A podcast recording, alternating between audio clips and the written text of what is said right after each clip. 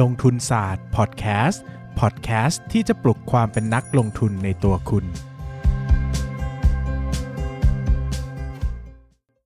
สวัสดีครับ ยินดีต้อนรับเข้าสู่รายการลงทุนศาสตร์พอดแคสต์รายการที่จะชวนทุกคนพัฒนาความรู้ด้านการเงินและการลงทุนไปด้วยกัน ตอนนี้ลงทุนศาสตร์ออกหนังสือวางแผนการเงินนะครับ ชื่อว่า Money Lecture เรียนหนึ่งครั้งใช้ทั้งชีวิต เป็นหนังสือที่สอนวางแผนการเงินตั้งแต่เริ่มต้นจนสามารถสร้างแผนการเงินของตัวเองได้เลยนะครับ ตอนนี้มีวางแผงแล้วที่ร้านหนังสือทั่วไปเลย B2S ในอินคิโนคุนิยะ C1 นะครับหรือว่าร้านออนไลน์ต่างๆ สามารถหาซื้อมา อ่านกันได้นะครับ วันนี้นะครับก็เป็นส่วนต่อนะครับจากเรื่องของการประเมินมูลค่าหุ้น หลังจากที่ครั้งแรกเราพูดไปแล้วเรื่อง indicator นะครับครั้งนี้เรามาพูดครั้งแรกเรื่องพูดเรื่อง indicator นะครับครั้งที่ 2 พูดเรื่องของ expected return นะครับครั้งนี้เราจะมาพูดเรื่อง growth นะครับ growth นะครับหรือว่าการเติบโตเนี่ยเป็นเรื่องที่เราพูดไปเป็นหัวข้อใหญ่ไปแล้วในช่วงหัวข้อที่6นะครับก็คือเราเรียนปัจจัยมหาภาคนะครับอุตสาหกรรมนะเรียนพื้นฐานธุรกิจเชิงคุณภาพ พื้นฐานธุรกิจเชิงปริมาณ ผู้บริหารการเติบโต แล้วเราจึงมาเรียนประเมินมูลค่าหุ้นดังนั้นการเรียนประเมินมูลค่าหุ้นเนี่ยมันผ่าน growth มาแล้วนะครับดังนั้นผมจะไม่ได้พูดเรื่อง growth ละเอียด แต่วันนี้เนี่ยเราจะมาจับประเด็นกันว่าอะไรที่เราจะต้องรู้เพิ่มเติมมาจากการวิเคราะห์การเติบโตก่อน่อนหน้านี้บ้างที่จะนำมาใช้การประเมินมูลค่าหุ้นนะครับ ก่อนอื่นเนี่ยต้องขอบอกว่า พูดถึงคำว่าเติบโตเนี่ยโดยทั่วไปนะเซนส์ของเซนส์ของคนลงทุนนะนักลงทุนหรือคนเล่นหุ้นเนี่ยจะรู้สึกว่าคำว่าเติบโตเนี่ยหมายถึงกำไรนะครับกำไรสุทธินะผมจะบอกอย่างนี้นะครับว่า ในการประเมินมูลค่าหุ้นจริงๆเนี่ยตัว G นะครับที่เราใช้ในสูตร หรือว่าการเติบโตที่เราใช้ในสูตรเนี่ยไม่จำเป็นต้องเป็นกำไรสุทธิก็ได้นะครับขึ้นอยู่กับว่า indicator ที่เราสนใจ ใช้ในการประเมินมูลค่าครั้งนั้นๆคือ indicator ตัวใดนะครับ ถ้าเราพูดถึงสินทรัพย์ เราก็ต้องมองการเติบโตของสินทรัพย์ ถ้าเราพูดถึงกระแสเงินสด เราก็ต้องดูการเติบโตของกระแสเงินสด ถ้าเราพูดถึงกำไร เราก็ต้องดูการเติบโตของกำไร หรือถ้าเราพูดถึงเงินปันผล เราก็ต้องพูดถึงการเติบโตของเงินปันผล ดังนั้นตัว G ที่ที่เกิดขึ้นในสมการนี้เนี่ยนะครับ จะต้องเป็น G ที่เกี่ยวข้องโดยตรงกับ indicator ที่เราเลือกใช้ตั้งแต่วันแรกนะครับ ดังนั้นเนี่ยคนทั่วไปเนี่ย จะชินว่า G เนี่ยหมายถึงว่าการเติบโตของกำไร ซึ่งส่วนใหญ่ก็มักจะถูก เพราะว่าส่วนใหญ่ในตลาดหุ้นเราประเมินมูลค่าด้วยวิธี PE เป็นหลักเนาะนะครับ แต่พอมาเป็นแต่พอมาเป็นการประเมินมูลค่าที่เอาแบบ fully furnished นะครับครบวงจรเนี่ยมันก็จะต้องมีเรื่องอื่นเข้ามาเกี่ยวข้องด้วย เช่นการเติบโตของงบกระแสเงินสดอะไรพวกนี้นะครับ ซึ่ง หลายคนจะสงสัยว่าอ้าวพี่ละ G จะหายังไงนะครับคำตอบก็คือ G เนี่ย ถ้าจะเอาให้เนียบที่สุดก็คือต้องทำ financial projection นะครับ ก็หา G ในอนาคตมานะครับ ก็เคยพูดไปแล้วคร่าวๆนะครับ แต่ financial projection เนี่ย มันไม่สามารถอธิบายได้แบบ เออ มันก็เป็นอีกเรื่องนึงที่ยากเหมือนกันเนอะเพราะว่าอันนี้มันอาจจะต้องใช้ความรู้ด้านงบการเงินประกอบกับความรู้ธุรกิจหลายๆอย่าง เพราะว่าผมก็ ครูพักรักจำมาเองอะนะครับก็ศึกษาเองหาขุนทางเองพยายามทำความเข้าใจกับมันเองเนาะไม่ได้ไปเรียนที่ไหนมาเป็นพิเศษหรือว่าไม่ได้ไป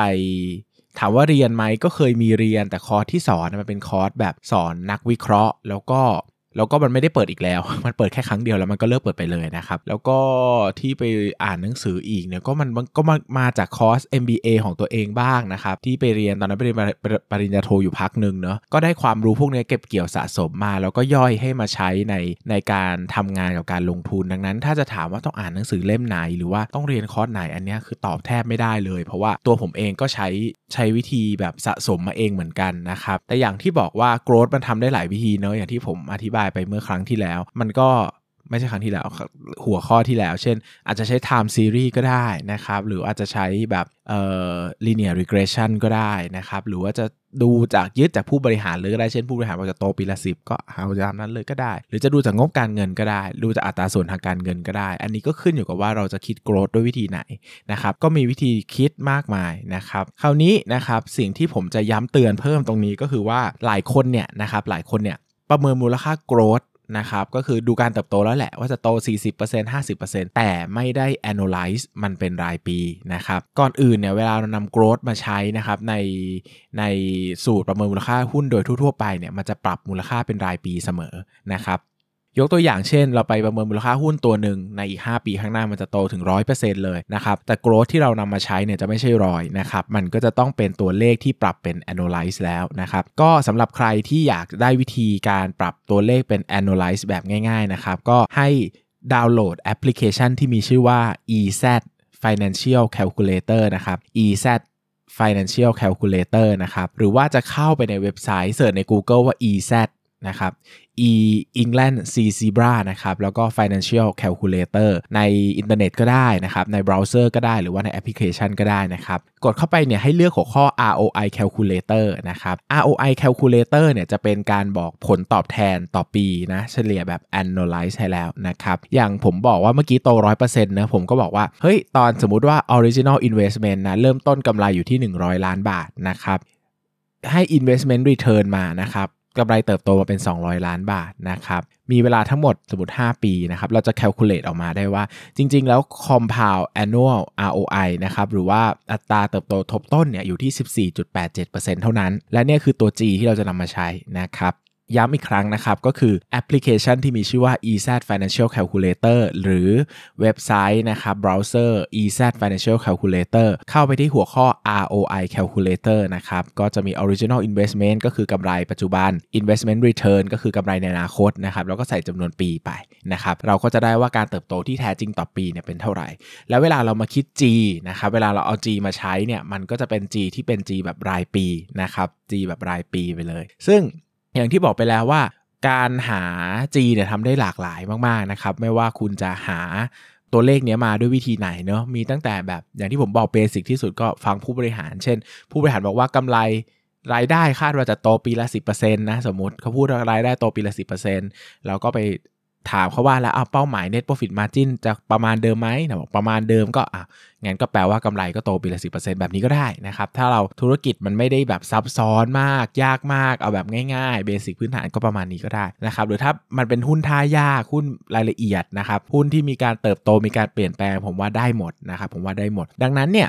ก็เป็นตัวเลือกนะครับให้แล้วกันว่า G เนี่ยมี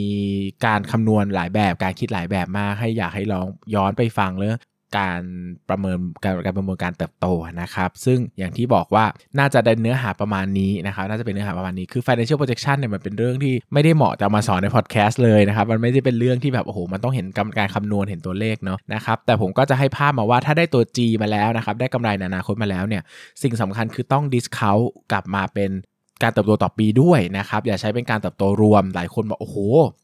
5 ปีหุ้นตัวนี้จะโตไป 100%นะครับดังนั้น PEG ซื้อไปเลยร้อยเท่าไม่ใช่นะครับ PEG คิดการเติบโตรายปีนะ แปลว่า PEG PE ในกรณีนี้อาจจะซื้อแค่ 15 เท่าเท่านั้นเองนะครับ ประมาณนี้สำหรับ G G จะไม่ได้ยากมาก เพราะว่าผมพูดไปเยอะมากแล้วนะครับ ในเรื่องของการวิเคราะห์การเติบโต เดี๋ยวครั้งหน้าเราจะน่านาจะได้มาเข้าสู่เรื่อง uncertainty กันนะครับ แล้วก็ครั้งสุดท้ายเราจะพูดเรื่องโมเดลไปหลาย ๆ ครั้งเลยเพราะว่าน่าจะต้องใช้เวลาเยอะที่สุดนะครับก็เก็บไว้ครั้งสุดท้าย ซึ่งผมจะพูดมันจะดูแบบเป็นก้อนๆเนอะมันมีก้อนที่เป็นแบบเออเขาเรียกว่าอะไรล่ะ indicator แล้วนะครับมี growth แล้วมี expected return แล้วแต่หลายคนยังงงว่าอ้าวแล้วเอามารวมเป็น valuation ได้ยังไงนะครับก็เดี๋ยวค่อยๆ ประกอบร่างสร้างสูตรไปด้วยกันนะครับอะ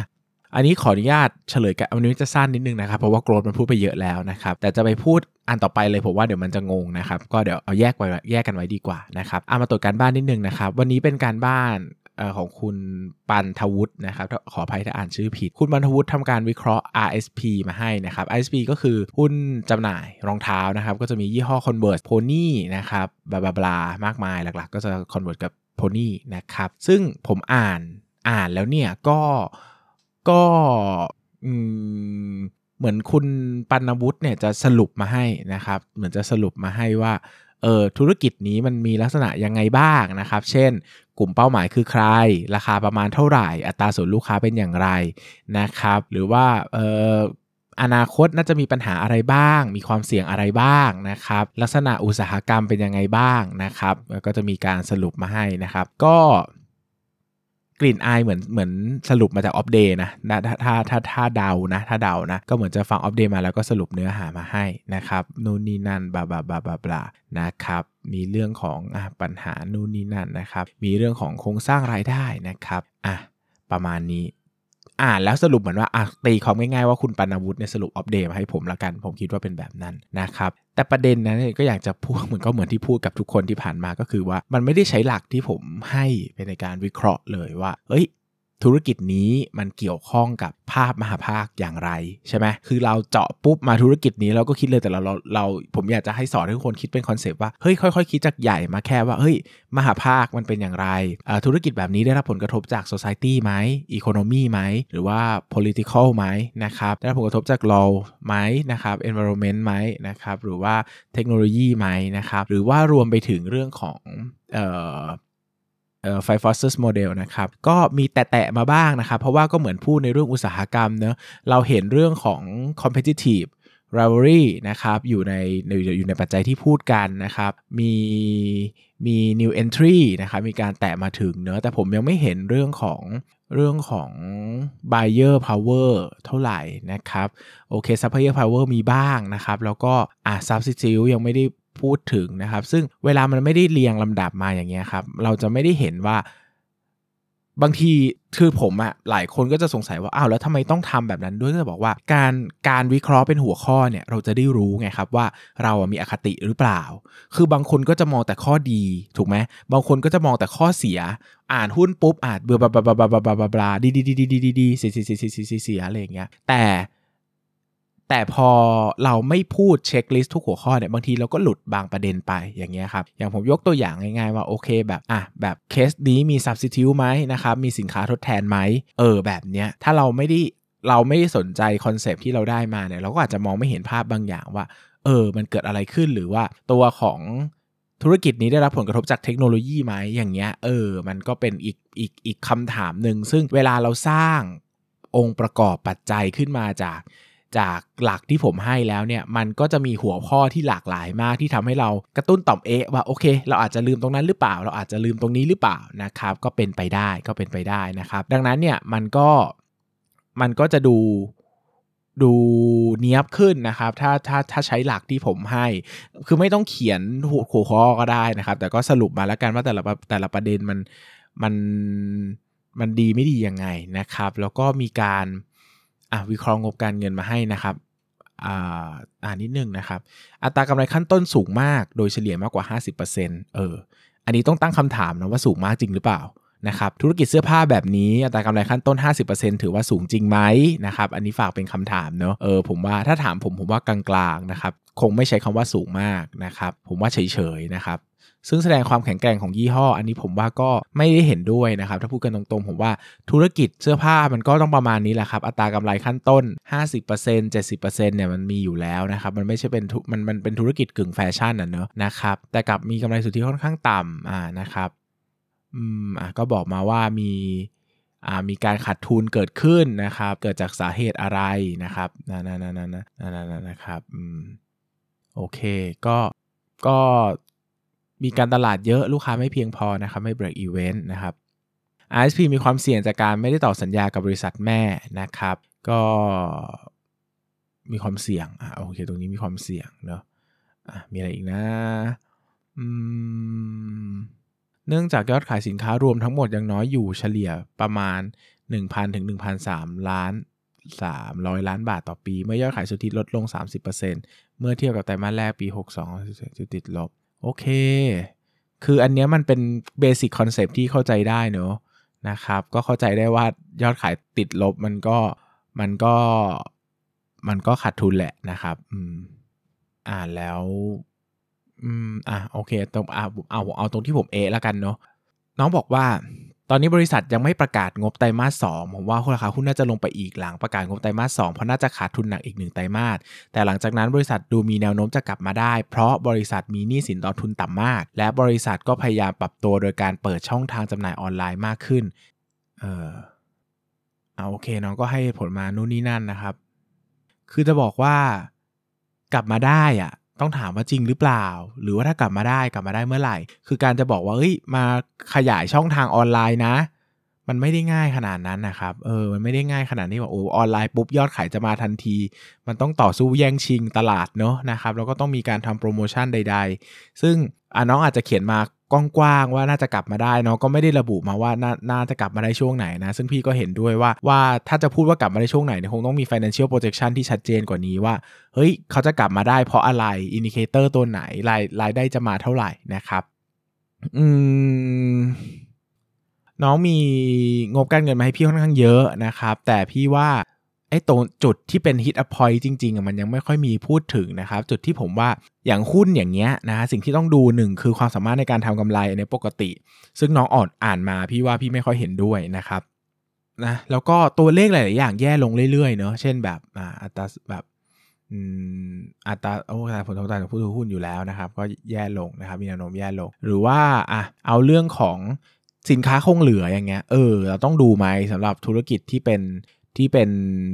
ที่เป็นสินค้าแฟชั่นแบบนี้ ต้องดูสินค้าคงเหลือไหมนะครับ ดูระยะเวลาในการขายไหมวงจรเงินสดไหมอะไรอย่างเงี้ยนะครับ หรือว่านี่สินต่อทุนอะดูไปแล้วนะครับ ดูกระแสเงินสดไหมว่าเออโอเคกำไรเนี่ยกำไรขาดทุนที่ผ่านมาเนี่ยมันมีมันมีอย่างไรบ้างนะครับ คือน้องอืมอะโอเคน้องแปะมานู่นนี่นั่นอะโอเค ก็ตรงนี้ก็เห็นละนะครับ ก็ อืมโดยภาพรวมแล้วงบการเงินก็ ก็พอพอได้นะครับ แต่เพียงพี่ว่าแบบมันอาจจะยังไม่ได้เห็น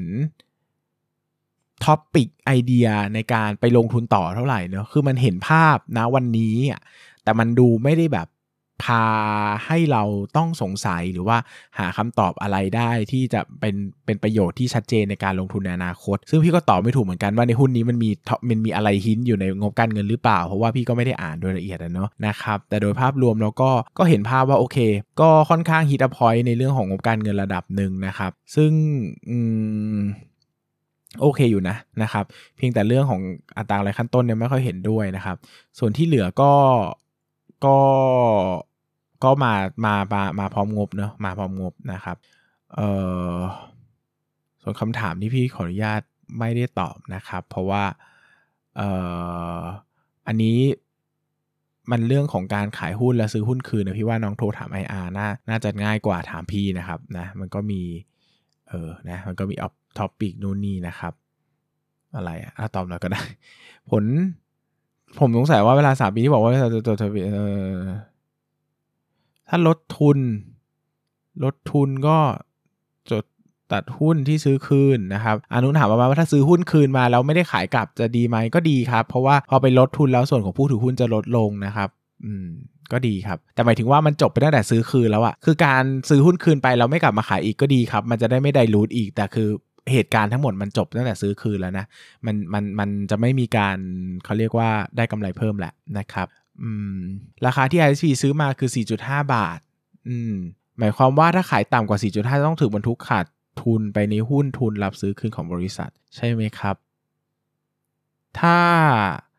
ถ้า อ๋อ ถ้าเขากลับมาขายเนาะ ถ้าเขากลับมาขายแล้วขายต่ำกว่าเดิม ก็ต้อง ก็ต้องบุกขาดทุนในส่วนทุนแหละครับ ก็ต้องไปขาดทุนในส่วนของไอ้นี่ก่อน ส่วนของส่วนของหุ้นซื้อคืนก่อน ถ้ามันขาดทุนไม่ได้แล้วหรือมันหมดแล้วก็ต้องไปขาดทุนในส่วนเกินราคาพานะครับ มาประมาณนี้ โอเค ขอน้องอีกคนหนึ่งนะครับ ขอน้องอีกคนหนึ่งน้องอีกคนเป็นหุ้นอะไรนะก่อนอ่าน้องคนนี้ ก็ สวัสดีค่ะ ก่อนอื่นต้องขอขอบคุณคุณเบสมากนะคะสำหรับการจัดรายการเนื้อหาสอนและให้ความรู้ในมิติที่หาฟังได้ยากมากจากรายการลงทุนอื่นๆ ขอให้มีพลังสร้างสารรค์เพื่อเพื่อประโยชน์แก่นักลงทุนมือใหม่ไปเรื่อยๆนะคะ ขอบคุณมากๆค่ะ บริษัทที่เลือกมา IPO มาไม่นานยังไงรบกวนคอมเมนต์ให้ด้วยนะคะ ขอบคุณมากๆค่ะ คุณนัทการนะครับคุณนัทการ ก็อะทำมาไม่ยาวนะเพราะงั้นพูดง่ายมาก พูดถึง i n f r a s e t นะครับก็ธุรกิจ รับเหมาก่อสร้าง Data Center หรือตั้งเสาสัญญาณโครงเกิดโครงข่ายสายซ่อมบำรุงต่างๆนะครับ ซึ่งอะมามาในลักษณะแบบ เหมือนสรุปอัปเดตมาให้เหมือนกันนะครับ หรือว่า คือยิงเข้าไปที่เรื่องของ business เลยว่ารายได้มาจากไหน สัดส่วนเป็นอย่างไรอะพูดถึง revenue stream อันนี้ get idea นะครับ พูดถึง customer segment อะอันนี้ get idea มีพูดถึง relationship นะครับกับบริษัทนะครับ มีพูดถึง risk ปัจจัยความเสี่ยง มีพูดถึงผู้บริหารนะครับ มีตัวเลขนะครับ ตัวตัวเลขอัตราส่วนทางการเงินนะอะนะครับอืม ก็มีประมาณหนึ่งนะครับมีประมาณหนึ่งอะประเด็นแรกก่อนคือต้องวิเคราะห์ปัจจัยอุตสาหกรรมกับวิจัยวิเคราะห์มหาภาคด้วยครับเพราะถ้าไม่วิเคราะห์ 2 อันนี้ คุณจะไม่รู้เลยว่าหุ้นมันจะเติบโตไปทางไหนอะมันเติบโตไปขายใคร มันมีพื้นที่รองรับหรือเปล่าใช่ไหม เออเราไม่รู้เลยว่าแล้วแล้วคือถ้าถัดจากบริษัทนี้ออกไปอะมันมีอะไรอยู่ใน environment ของการศึกษาธุรกิจนี้บ้าง อันนี้เราไม่ได้แตะเลยนะครับพอเราไม่ได้แตะเนี่ยเราเราไม่เห็นภาพอะไรเลยนะครับ เราไม่เห็นภาพคู่แข่ง เราไม่เห็นภาพอุตสาหกรรม เราไม่เห็นภาพประเทศ เราไม่เห็นภาพการเติบโตขนาดใหญ่ เราไม่เห็นอะไรเลย เราเห็นแค่บริษัทเหมือนเราสแกนมาดูแค่บริษัทนี้บริษัทเดียว แต่พอเราจะต้องคิดต่อเพื่อจะลงทุนผมว่าคิดยากมาก เพราะเราไม่รู้ว่าเฮ้ยตลาดมันใหญ่ขนาดไหน มันจะโตได้ไปอีกนานแค่ไหน คู่แข่งเก่งไหมคู่แข่งคือใครบ้างนะครับมันไม่มีเลยนะครับพอมันไม่มีเลยมันก็มันก็ไม่ค่อยมีประเด็นที่จะนำมาใช้ต่อยอดได้นะครับอ่ามีการอ่ามีนู่นนี่นั่นนะครับ ก็มีวิเคราะห์งบการเงินให้นิดหน่อยว่าโอเค มีการจัดการค่าใช้จ่ายต้นทุนที่ดีนะครับ gross profit margin สม่ำเสมอ 17-18%นะครับ อันนี้ก็ต้องอผมอยากให้ไปดูนิดนึงว่าธุรกิจแบบนี้เนาะมันมันควบคุมกอสได้จริง ๆ หรือเปล่า เออ ถ้าควบคุมกอสจริง ๆ ได้จริง ๆ ก็ดีนะครับ แต่ถ้ามันหรือมันอาจจะบังเอิญใกล้เคียงกันหรือเปล่านะครับ หรือว่ามันจริงควบคุมได้จริงๆนะนี่ต้องตั้งคำถามกับตัวเองเยอะๆ เพราะว่าธุรกิจมันไม่ได้เป็นธุรกิจที่ดูจะ ดูจะ ควบคุมได้ขนาดนั้นนะครับ เพราะว่ามันมีงานก่อสร้างด้วยนะเนาะมันมีงานก่อสร้างด้วย ซึ่งไอ้ผมอยากรู้ว่าไอ้งานก่อสร้างเนี่ยมันคุมกรอสพอมาจินได้นิ่งไหมเออถ้ามันคุมได้นิ่งก็เก่งนะครับ แต่ถ้ามันคุมได้ไม่นิ่งก็อาจจะเป็นคำถามนะครับนี่เราทุนอยู่ในสัดส่วนต่ำแล้วยังไงต่อนะฮะต่ำแล้วยังไงต่ำแล้วปลอดภัย หรือว่าต่ำแล้วจะเติบโตอีกอะไรเงี้ยครับวงจรเงินสดดีติดลบ เก็บเงินลูกหนี้ภายใน 40 วัน จ่ายคืนเจ้าหนี้ภายใน 70 วัน โอ้ดูดีนะ เป็นธุรกิจไม่ใช่ค้าปลีกแต่วงจรเงินสดติดลบนะครับเป็น หุ้นที่เพิ่งเข้าตลาดได้ไม่นานนะครับมีข้อมูลย้อนหลังแค่ 2 ปีอ่ายิ่งมันยิ่งมันมีข้อมูลน้อยเนี่ยยิ่งต้องไปวิเคราะห์เชิงคุณภาพเยอะๆนะครับว่าเขาจะโตอย่างไร คู่แข่งเขาคือใคร ธุรกิจอย่างอย่างแรกเลยเนี่ยต้องตอบคาถามให้ได้ก่อนว่าไอ้ธุรกิจ Data Center เนี่ยโครงการไอ้รับเหมาสร้าง Data Center เนี่ยมูลค่า อุตสาหกรรมจริงๆในประเทศไทยมันมีขนาดเท่าไหร่ กี่พันล้าน กี่หมื่นล้านหรือกี่แสนล้านใช่ไหมยกตัวอย่างง่ายๆ เช่นถ้าบอกว่าไอ้ธุรกิจรับเหมาก่อสร้าง Data Center เนี่ยติดตั้งเสาสัญญาณโครงข่ายสายงานซ่อมบำรุงเนี่ยถ้ามีขนาดกิจการทั่วอุตสาหกรรมทั่วประเทศ ห้าพันล้าน โอ้โห นี่ก็พันสองร้อยล้านแล้วนะ มันจะโตได้อีกสักเท่าไหร่ใช่ไหมมันก็อาจจะตันหรือเปล่า ถ้าแบบโอ้โห ทั้งประเทศมีขนาด3ามแสนล้านแบบนี้ โอ้โห สบายเลยหุ้นโกรดหรือเปล่า ตลาดใหญ่จังอะไรเงี้ย ต้องไปดูความแข่งขันแล้วว่าความสามารถในการแข่งขันกับคู่แข่งเก่งหรือเปล่า อย่างเงี้ย เห็นไหมครับว่าการศึกษาภาพใหญ่มันมีผลเยอะกับภาพย่อย เพราะว่า พอเรามองไม่เห็นภาพใหญ่เราไปไม่ถูกอะ่ะ เออ เนอะเหมือนเราจะไปเที่ยวแล้วเราแบบเตรียมชุดเรียบร้อยเลยแต่เราไม่เสิร์ชดูว่าแบบอุณหภูมิเขาเป็นเท่าไหร่สถานที่ท่องเที่ยวมีอะไรบ้างอะไรอย่างเงี้ยมันก็อาจจะไปผิดทางก็ได้นะครับ ดังนั้นเนี่ยถ้าจะพูดถึงประเด็นที่ต้องคุยกันก็คือการไม่ได้วิเคราะห์ปัจจัยมหภาคอุตสาหกรรมอะไรพวกนี้แหละครับ ซึ่งก็เป็นจุดจุดอ่อนเนอะนะครับ ก็ พอดแคสต์นี้ก็พยายามจะสอนให้ให้ทำด้วย เราจะได้เข้าใจภาพนะครับ เพราะว่าจะพูดถึงการเติบโตไม่มองปัจจัยมหภาคผมว่ามันไม่ได้มันมันมันไม่เห็นภาพนะครับ ดังนั้นก็เป็นประมาณนี้ละกันนะครับสำหรับ episode นี้นะครับก็เนื้อหาไม่เนื้อหาไม่ค่อยเยอะนะครับ แต่พอดีพูดเฉลยการบ้านยาวหน่อยนะครับสำหรับวันนี้ก็ขอบคุณทุกคนมากนะครับ สวัสดีครับ อย่าลืมกดติดตามลงทุนศาสตร์ในช่องทางพอดแคสต์เพลเยอร์ที่คุณใช้ แล้วกลับมาปลุกความเป็นนักลงทุนกันใหม่ในลงทุนศาสตร์พอดแคสต์